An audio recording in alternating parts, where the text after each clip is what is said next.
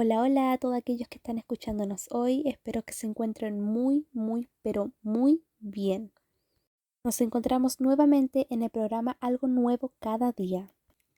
Hoy optamos por darle un giro de 180 grados a nuestra temática de contenido y nos vamos a aventurar a conocer conceptos relacionados con el derecho. Pero antes de mm, comenzar a mm, abarcar estos conceptos, podríamos poner música que dicen algo relajante para poder concentrarnos en el tema tan interesante que se avecina en este momento. Les cuento que el otro día me encontraba en clases de teoría general del derecho y estábamos pasando el módulo del ordenamiento jurídico.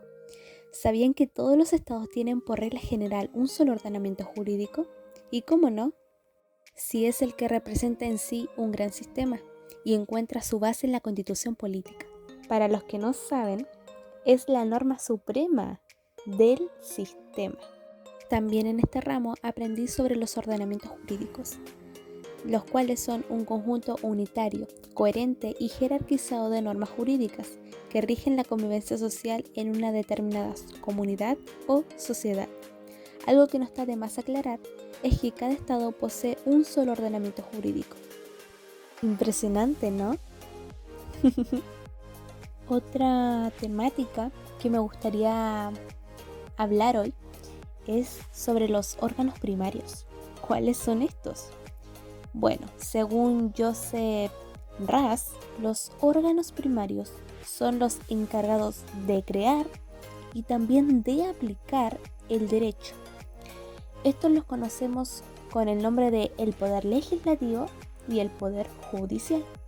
Actualmente en la sociedad, el derecho, y con ello incluimos el ordenamiento jurídico, no serían concebibles sin la existencia de estos dos órganos antes mencionados.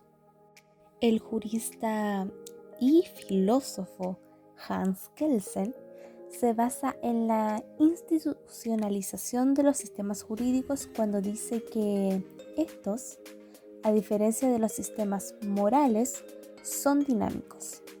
¿Qué significa que sean dinámicos? Significa que en el derecho se agregan nuevas normas por medio de los órganos y autoridades competentes. Un ejemplo de esto podría ser nuestro país. Sí, me refiero a Chile en Chile tenemos como principal base de institucionalidad la Constitución Política de Chile o también la Constitución Política de la República, la cual garantiza la unidad del ordenamiento jurídico, en la medida que es fundamento último de validez de todas las normas que lo integran. Y aunque nuestro sistema reconoce una pluralidad de fuentes o de instituciones, siempre habrá una jerarquía en nuestra estructura normativa. Anteriormente mencionamos la validez de todas las normas, pero ¿cuál es la razón de la validez del derecho? Podemos responder esta pregunta junto al filósofo John Finnis. Es uno de los más prometientes filósofos del derecho. Su obra, Ley Natural y Derechos Naturales, es considerada como uno de los trabajos cumbres de la filosofía jus naturalista. Con respecto a la validez, Finis le otorga valor a la validez formal de una norma, aludiendo que ésta debe ser creada en función del bien común y bienes tutelados de las personas, y debe pasar por su proceso formal, es decir, creada según el debido proceso y los órganos competentes y autorizados. Para Finis, una norma válida es cuando es justa y beneficia a todas las personas alcanzando así el bien común. Si la norma no tiene como finalidad el bien común, entonces esta no debe ser válida. Pasando a nuestra otra temática, también hablaremos sobre la validez, eficacia y seguiremos considerando el ordenamiento jurídico. Pues la validez, eficacia y ordenamiento jurídico son conceptos que no son usados siempre con el mismo significado, porque son conceptos amplios y a la vez complejos en su comprensión, ya que se pueden obtener distintas opiniones de ellos, pero hay que destacar que son conceptos importantes para la comprensión del derecho. Cuando uno habla de la validez de una norma, inmediatamente se remite a una comparación de la norma con el resto del ordenamiento jurídico. ¿Qué significa esto? Que para que una norma sea válida tiene que haber sido expedida, tramitada y dictada por una autoridad competente de acuerdo con un procedimiento jurídico autorizado.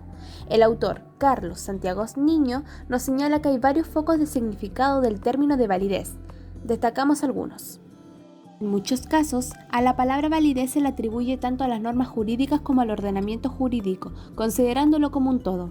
Se quiere significar que la norma existe y que el ordenamiento existe. Con el término validez se designa la existencia de la norma y la existencia del ordenamiento jurídico. Otro significado de validez es aquel que designa la justificación de las normas y del ordenamiento es decir, que las normas se encuentran éticamente justificadas por perseguir la justicia, el bien común, la libertad, entre muchos otros términos, y que por lo mismo deben ser obedecidas. Hay autores que en este caso prefieren hablar de fundamento de validez. Un último significado del término validez que destacamos es aquel que lo entiende, según Niño, como sinónimo de vigencia, la vigencia de una norma consiste en que es aplicada y observada en los hechos. En cambio, la opinión mayoritaria entiende por vigencia el que la norma debe ser obedecida, o sea que es obligatoria.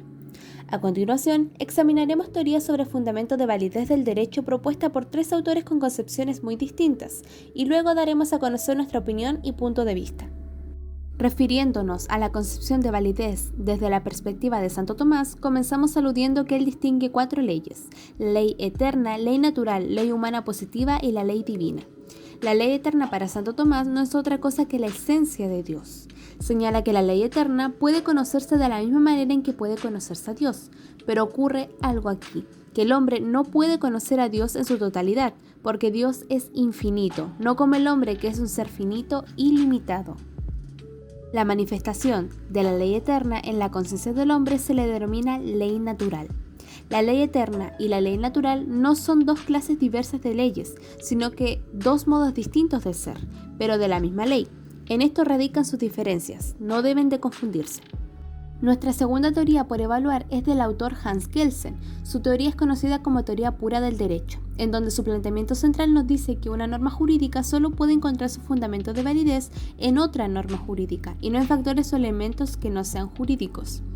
Kelsen denomina su teoría como teoría pura del derecho, porque quiere eliminar de ella todo elemento no jurídico o no normativo. Según el autor, la norma necesita un mínimo de efectividad como condición de su validez, pues cuando una norma permanece sin eficacia durante mucho tiempo, deja de ser válida. Es por este motivo que es necesario que el tiempo y el espacio en que se producen los acontecimientos estén determinados en el contenido de la norma. Y nuestro tercer y último autor es Alf Ross, quien es uno de los exponentes más importantes del realismo jurídico. Los realistas pretenden explicar el derecho considerándolo como un hecho. En lo que respecta a la validez del derecho, hay que hacer presente que Ross usa el término validez, pero con un significado distinto que aquel que le atribuyen los naturalistas o los positivistas. Por ejemplo, Kelsen, quien con la palabra validez quiere significar que el derecho debe ser obedecido y no que realmente es obedecido en los hechos. A esto último, Kelsen no lo llama validez, sino que eficacia. Según Ross, derecho válido es aquel que los jueces explican por qué creen o sienten que es obligatorio. En su obra principal titulada Sobre el Derecho y la Justicia, nos dice que norma jurídica válida es aquella que los jueces aplican porque la sienten como obligatoria. Ahora que ya hemos visto varias teorías, puntos de vista de autores, filósofos, entre otros, nos toca escoger con qué teoría va ligado nuestro concepto de validez. Nosotros entendemos por validez del derecho al que sea obligatorio y por lo tanto obedecido. Entendemos fundamentos de validez del derecho al motivo por el cual las normas y el ordenamiento jurídico deben de ser obedecidos. Por último, entendemos el término de eficacia del derecho a la circunstancia de que éste sea cumplido en los hechos. Hay dos maneras de atacar las normas jurídicas en esta última, de manera voluntaria o impuestas por la fuerza. En este caso, impuesta por la autoridad que se la ha concedido al Estado. Entonces, mi opinión tiene relación con la teoría de Hans Kelsen. ¿Por qué? porque tengo el derecho a ser tratado con respeto, pero también tengo la obligación de tratar con respeto a los demás. ¿Qué quiero decir con esto? Que por cada derecho o norma que tenemos existe una obligación. ¡Wow! Hemos llegado al final de este audio. Espero hayamos aprendido algo entre nosotros. Podemos decir hasta que formulamos una opinión, ¿no? Muchísimas gracias por haberte quedado a escucharme y bueno, Espero hayas disfrutado de lo que se conversó. Este fue un capítulo más en Algo Nuevo cada día.